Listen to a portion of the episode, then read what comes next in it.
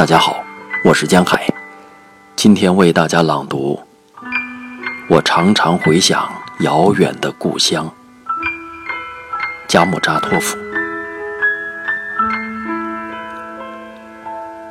我常常回想遥远的故乡，那里有祖上两层的小房。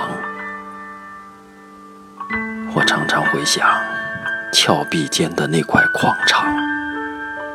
我童年练习骑术的地方，我常常回想林边的清泉，在那里，他第一次把水罐递到我手上。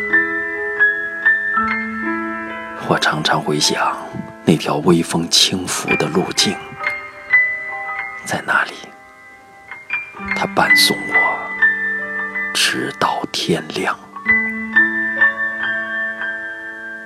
但我从未特意去回想我心上的人儿，因为